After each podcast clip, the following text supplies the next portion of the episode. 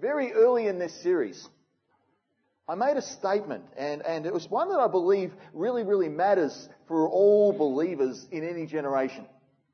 Uh, it seems to have come out in, in, in the, as we've studied Hebrews here, but I really believe it's something we need to grasp hold of in a big way. It's simply this. No Christology equals no anchor.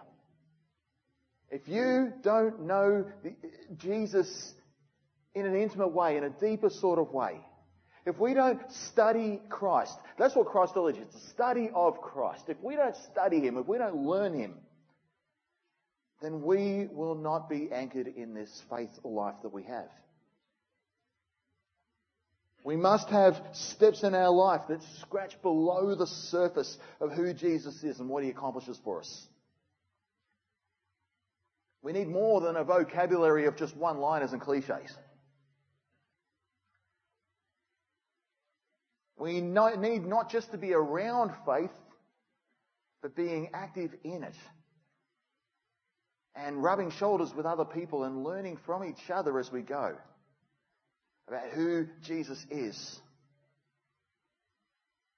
If it's little beyond all that, we'll inevitably end up with an attitude or a course of action that looks like drifting. That was one of the fears of the writer of Hebrews, that the congregation that they were writing to was drifting. And it was, it was mainly because, and we've learned along the way, that their Christology has been all over the shop. They've not known Jesus the way they've needed to, and it has led to a drifting way of life. But knowing Christ matters. It's the stuff that conviction is made of. It's vital that believers work towards understanding the fullness of the person and the work of Jesus Christ. Now, our journey in Hebrews so far has been a nine chapter journey in essential Christology. And this is going to reach its conclusion in what we read today before going into some very practical outworkings of that. The immediate audience in the first century, if they took this letter completely at its word, would be assured of the most secure and anchored expression of faith possible. And the point of the anchor that they're trying to write here, try to set up here, is that they could make a clean break with any and all pre-existing religious expressions and still be assured of their current standing and their future hope. The most prevalent religious expression in their midst was Judaism itself. And this congregation is being challenged to see their salvation in a whole new way. Their, their salvation depended on making a clean break from those things.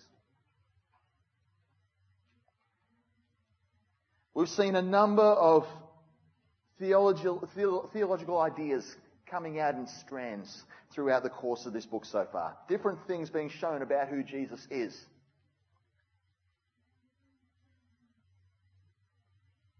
And now it's being woven together into something singular and strong, like a rope. And the writer is now calling ex Jews and ex everything else's, like you and I are, to grasp that scarlet cord fully and place their full weight of trust on that alone. With all that said, we're going to look at today's passage. We're going to be in the first half of chapter 10, and Andrew Potts in two weeks' time is going to pick up the second half of chapter 10. And uh, he's already writing furiously for that, and is looking forward to sharing. He's actually excited, and I'm excited for that. But today we'll just look at the, last, the first half of the chapter, and we'll do it piece by piece today. And uh, we're just going to start at verse 1 and, and look at a few bits as we go along here. Let's just look at the first four verses. The law is only a shadow of the good things that are coming, not the realities themselves. For this reason, it can never, by the same sacrifices repeated endlessly year after year, make perfect those who draw near to worship. Otherwise, would they not have stopped being offered?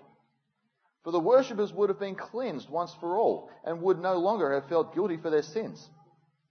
But those sacrifices are an annual reminder of sins it is impossible for the blood of bulls and goats to take away sins. Keep, your thumb in there, keep your devices open. We'll get back to that in a moment.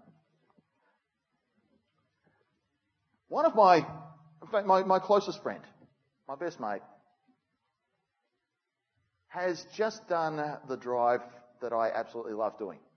I've only done it once, I was a little bit jealous that he got to do it. He's been transferred uh, for work. He's in the military. He's made the big move from Melbourne to Perth, and uh, and he drove across. Now, in his case, he took his teenage son. I think they got a bird in a cage, some leftover luggage, a very yappy lapdog, and a Doberman.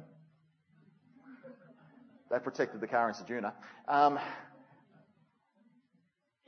all crammed into a Toyota Corolla.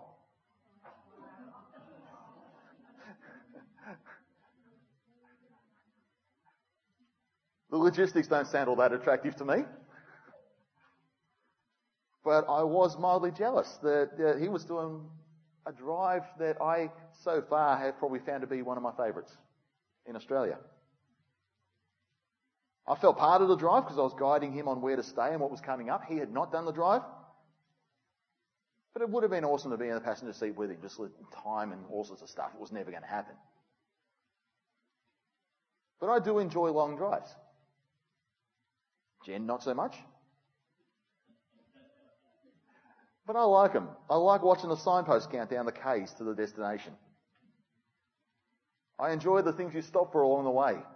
Randomly. You don't have a plan for it. There's a gigantic banana. We better stop.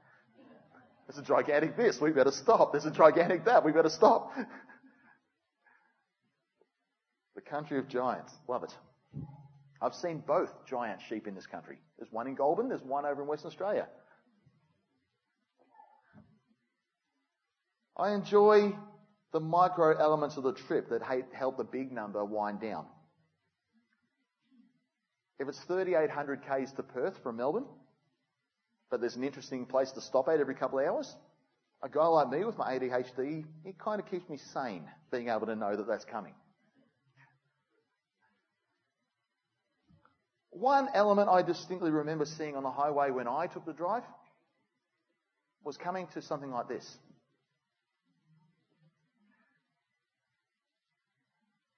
That's the wrong end of the, that was not the one I saw, because that's coming from the west, but the one coming from the east. Point where I officially entered the Nullarbor. I'd heard the stories from truck drivers. My dad was a truck driver. He laments the fact, or he did lament that, that, that he actually never got to drive a truck across the Nullarbor. Most of his work was local and he never really enjoyed that. I heard stories about it one day not being a paved road. There was one day pretty treacherous to do this run. I'm grateful it wasn't when I was there.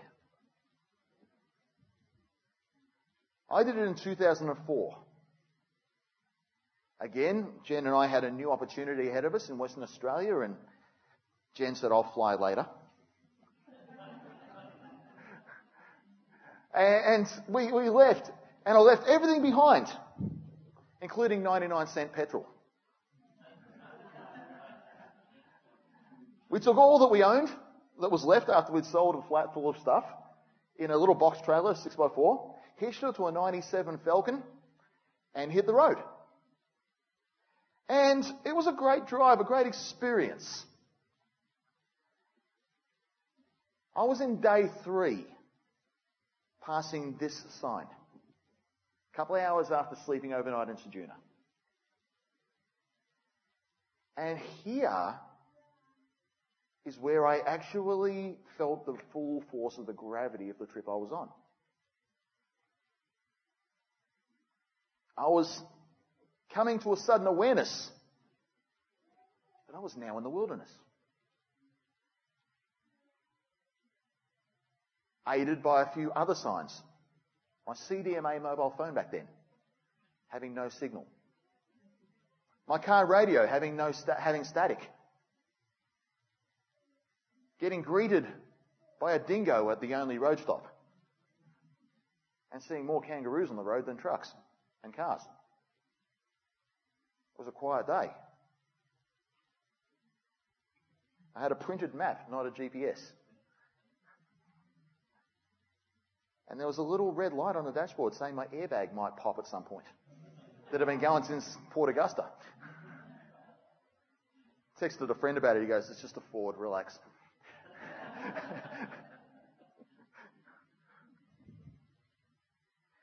In that wilderness setting, the most helpful part of my trip, the thing that helped me look forward and stay sane, were the signposts. Next petrol in exactly this many kilometres. Next town this far away. Final destination. Not far now, son. All these things helped me along the way. They were the best technology I had to keep me focused on the road ahead. And one way we can understand today's passage, and even the last few, is actually with the idea of signposts.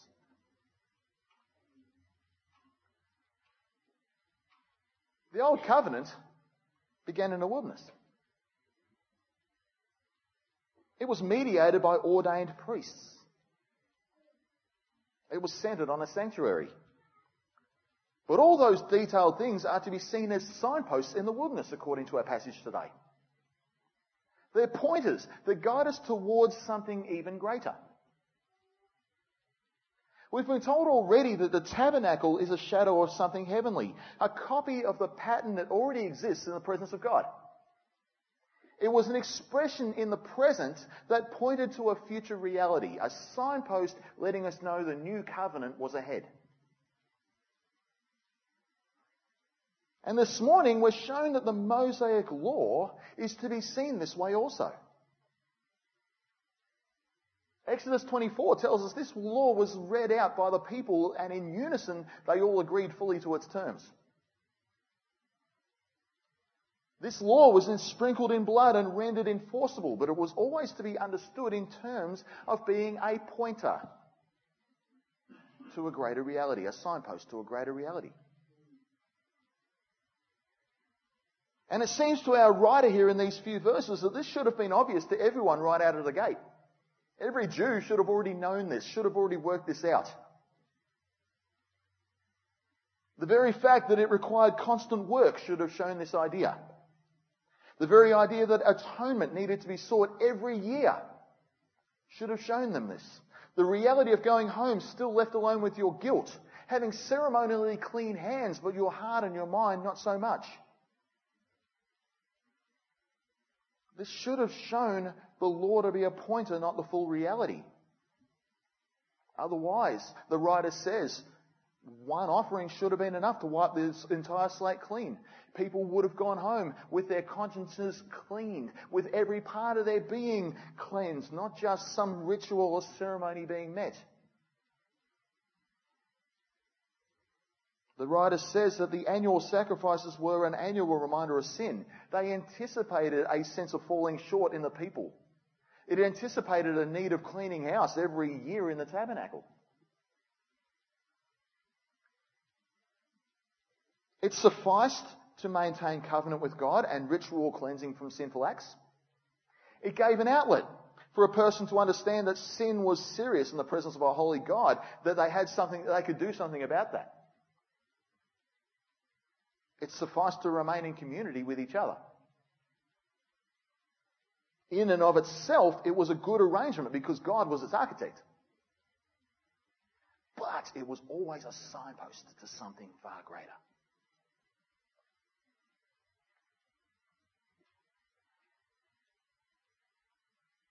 And as Israel edged closer and closer to the day the reality came, other signposts emerged.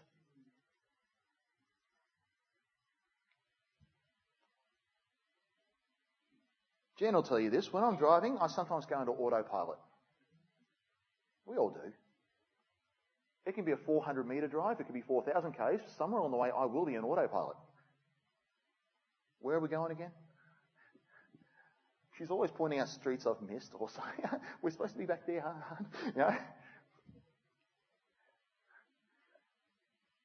Israel did the same thing throughout its history, and now we're being shown in the next few verses another example of one of the signs that Israel's probably driven past. in their history as they've gone through things. So let's keep reading from verse 5 here.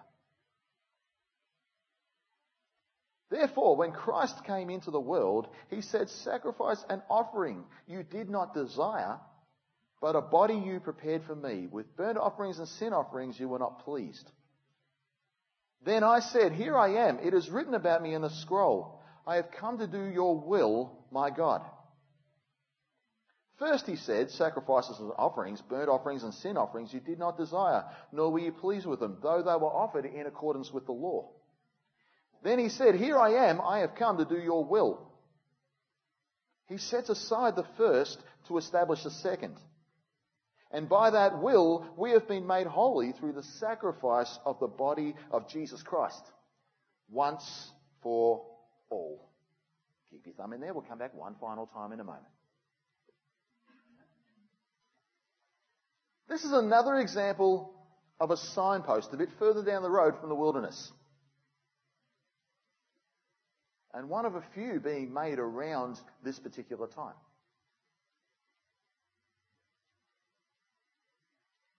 The quote being used here is from Psalm chapter 40, in particular verses 6 to 8. If you study the psalm, you'll see it being a proclamation of the salvation of the Lord. David writing it. Where he writes about the Lord gave a new song to me. And this is understood, verses 6 to 8 is part of the new song that is given to David as a response to the salvation of the Lord. And the writer of Hebrews sees it as a prophetic statement pointing to the greater king who is Jesus. When we explore this, we see a prophetic image of the Son interacting with the Father as Israel's sacrifices are being made before him. And we see the increasing displeasure from God as the sacrificial system became one of essentially going through the motions. Hebrews has already told us that God found fault with the people and their dealings under the old covenant. And this idea seems backed up out of the psalm just being quoted now.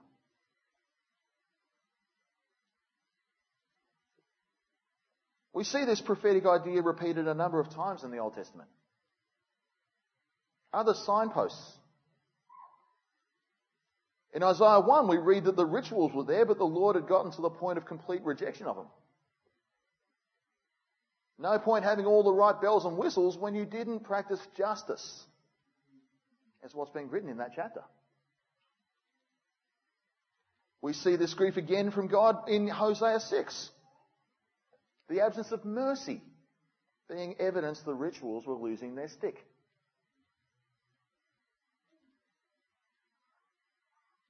Jesus himself brings out the verse twice in Matthew's Gospel when we're dealing with the Pharisees. Speaking of Jesus and getting back to the quoted psalm, we're coached to see Jesus making key statements to the Father in this exchange. Seeing the Father's desire for something more than what was in place at the time. And essentially volunteering to be the one to bring in the new way. In humble service, like Philippians 2 tells us, Jesus took up the body prepared for him. Knowing it was set apart to be a perfect sacrifice. He still committed himself to the perfect will of the Father.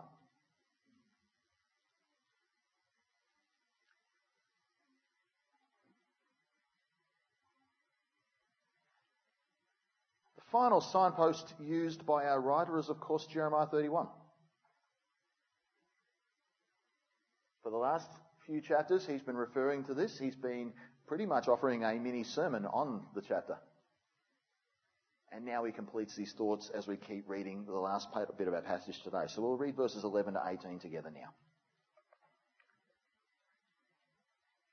Day after day, every priest stands and performs his religious duties. Again and again he offers the same sacrifices, which can never take away sins. But when this priest had offered for all time one sacrifice for sins, he sat down at the right hand of God, and since that time he waits for his enemies to be made his footstool. For by one sacrifice he has made perfect forever those who are being made holy. The Holy Spirit also testifies to us about this. First he says, this is the covenant I will make with them after that time, says the Lord. I will put my laws in their hearts and I will write them on their minds. Then he adds, their sins and lawless acts I will remember no more. And where these have been forgiven, sacrifice for sin is no longer necessary.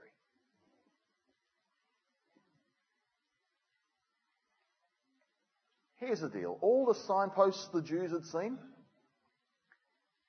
and the few they've driven past in a daze, all point to Jesus and the new covenant. And we now have some final thoughts on the whole new covenant deal before addressing how the congregation should live in light of that. It gets really practical in the next message, and Andrew gets the chance to dig into that. But here's some un- awesome thoughts about the work of Christ, just to complete the, the, the teaching on that at this time. First up, we have a contrast between an earthly priest who stands and Jesus who sits. This tells the audience that the priestly work is done. Remember, we're writing here to people who are used to, it, who don't have a culture of, you know, of a lot of desk jobs. There's a culture there when you worked, you were on your feet working. You were doing things with your hands. It was blue collar. It was, you know, if you're manning markets, whatever it was, you were on your feet. And because you were on your feet, you were working. You rested when you were off your feet, when you sat. This included the work of the priests. Priests would stand to do their work. And only when they were resting would they sit.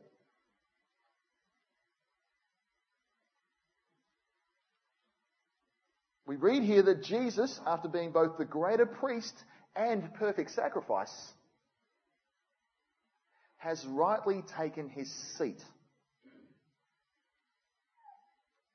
Because the deal of this sacrifice is repeated many times in this passage alone. It's once and for all. The work is done.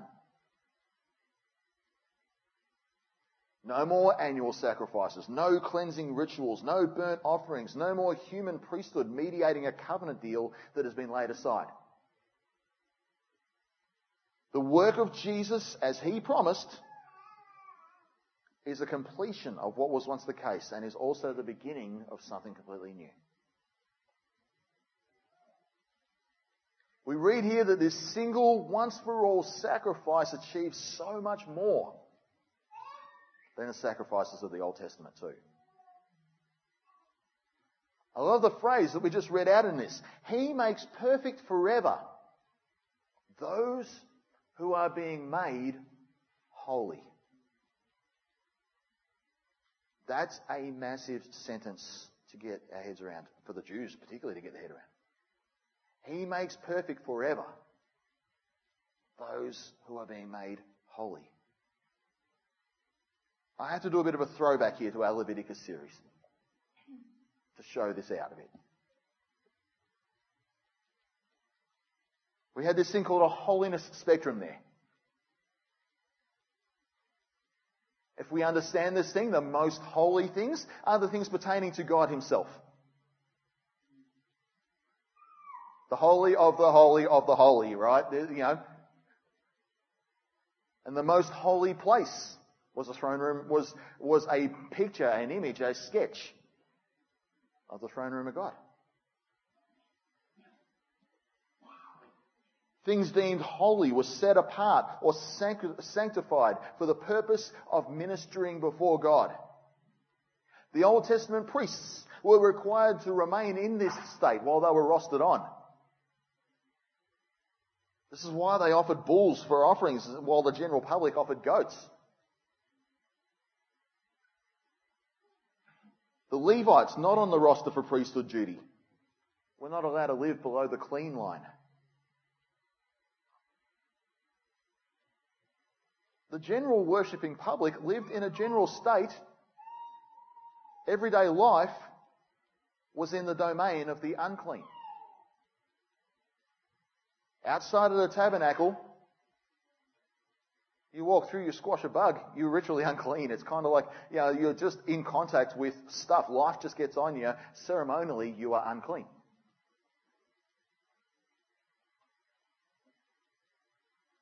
And they only had ritual available to them that could upgrade them as high as clean for the sake of worship.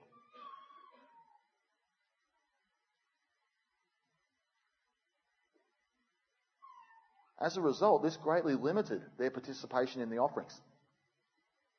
And it limited their proximity to the glory cloud.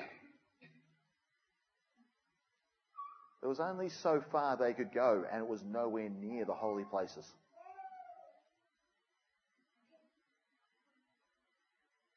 But here, through Christ, believers are described as being made holy. We often speak of holiness as a bit of a process or a journey, like a gradual change of character.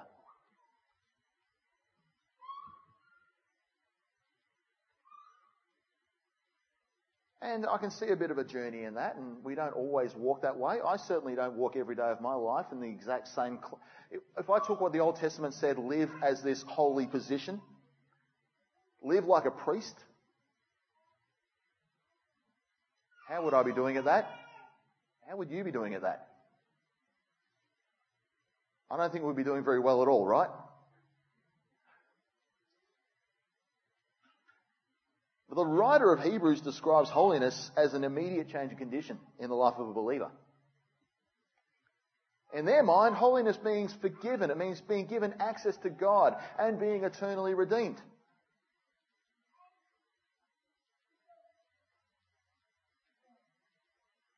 A Jew would radically be transformed by that sort of faith. Because a Jew could only get as high as clean in their current expression. To go back to their Judaism expressions, to go back to the sacrifices, to go back to what they knew through the covenant, the old covenant, actually downgraded the level of, of cleanness and holiness that they could actually be. Because Jesus offered so much more.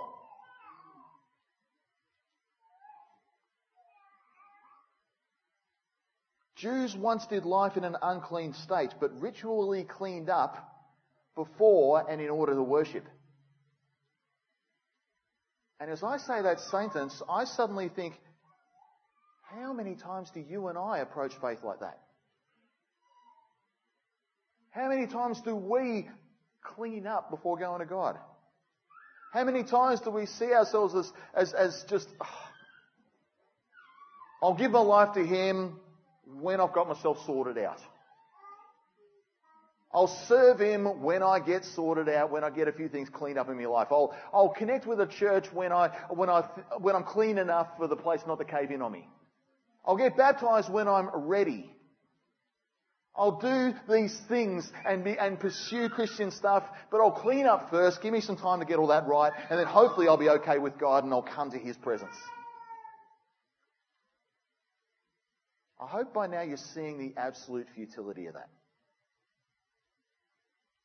Because even the people who knew God the best in ancient times couldn't achieve that level of holiness in their life. It wasn't available to them.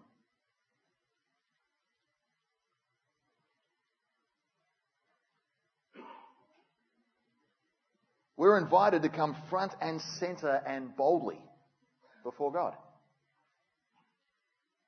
And yet one can only do that if they're somehow able to become holy first. That is true. Without the shedding of blood, there's no forgiveness. Without the shedding of blood, there is no uh, even discussion about becoming holy in the mind of the writer here.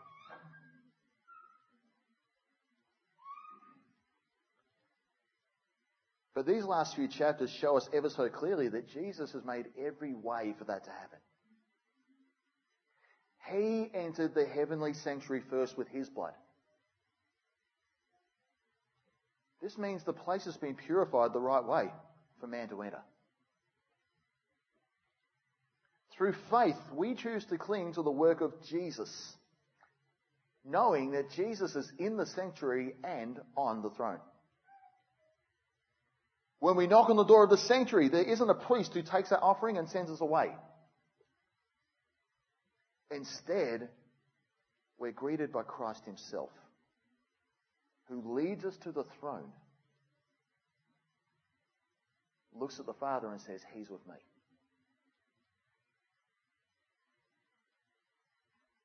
Through faith alone and not through works, we are made holy. And because of the work of Christ and our newfound state of holiness through that, there is direct access to the most holy presence of God. You can't do anything to make that any better. Only Jesus makes that possible. And we're assured that it's a complete thing here. The salvation we receive is described as perfect. It's a complete deal, nothing more to do. And it has eternal value. Despite all the warnings earlier in this letter about falling away and losing it all, we're assured here that salvation is an eternal deal. I love that, that journey, that, just that, that, that thought process in itself. All sin is forgiven. All sin once forgiven is forgotten. All consciousness can be cleansed through the work of the Spirit. All people can be made holy and given access to God's very throne. And all of us are completely dependent on the person, work, and blood of Christ for any of that to happen. The work of Jesus is perfect. When we think of all that the Jews once had to do, and understand they could only get halfway there? When we think that of all the things that we could probably human do, and probably not even stack up anywhere near as good anyway. And when we think of all that is available in Christ through faith,